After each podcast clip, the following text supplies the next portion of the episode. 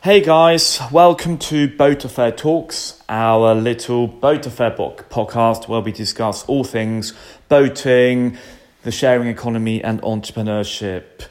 Uh, I just spent one week in London. Um, I actually got back two days ago, um, back in Switzerland. Uh, I met a lot of boat owners last week, boating enthusiasts, uh, entrepreneurs, MBA students.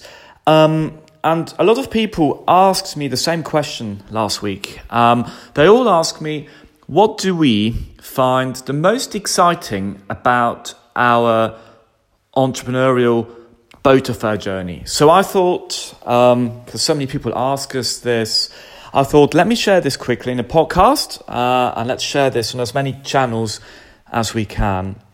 So I think for, for Natalia and myself, um, for us, the most exciting thing about this journey is that every day, um, every day we wake up, we're so motivated, and we sort of do not quite know what to expect uh, every day, if that makes sense. I don't mean this in a negative way. I really mean this in the most positive way possible. So every day tends to unfold in, in ways that we cannot anticipate.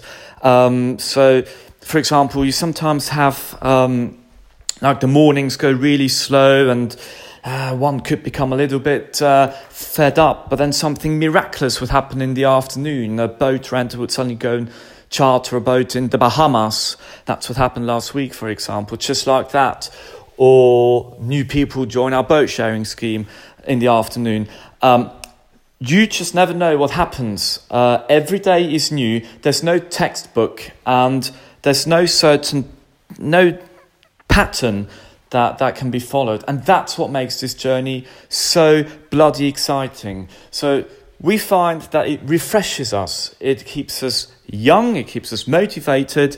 Um, and this is something we really missed, both of us, Natalia and I, we both missed this notion, um, this sense of excitement when we were still working uh, for employers at a corporate job. Um, you knew every day what was sort of going to happen. You had a, your, your fixed set of meetings.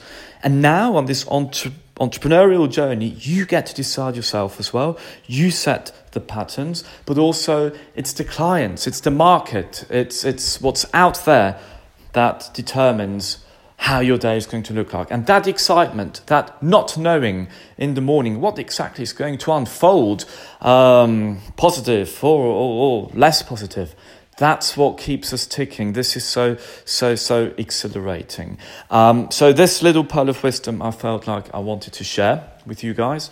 Um, and also, there's people in the audience last week. Uh, we did a lot of presentations last week. There's people in the audience who had actually um, told me, and we should do more podcasts. We should talk more again. Um, do little episodes like this one here. So we might actually just do that in the coming weeks.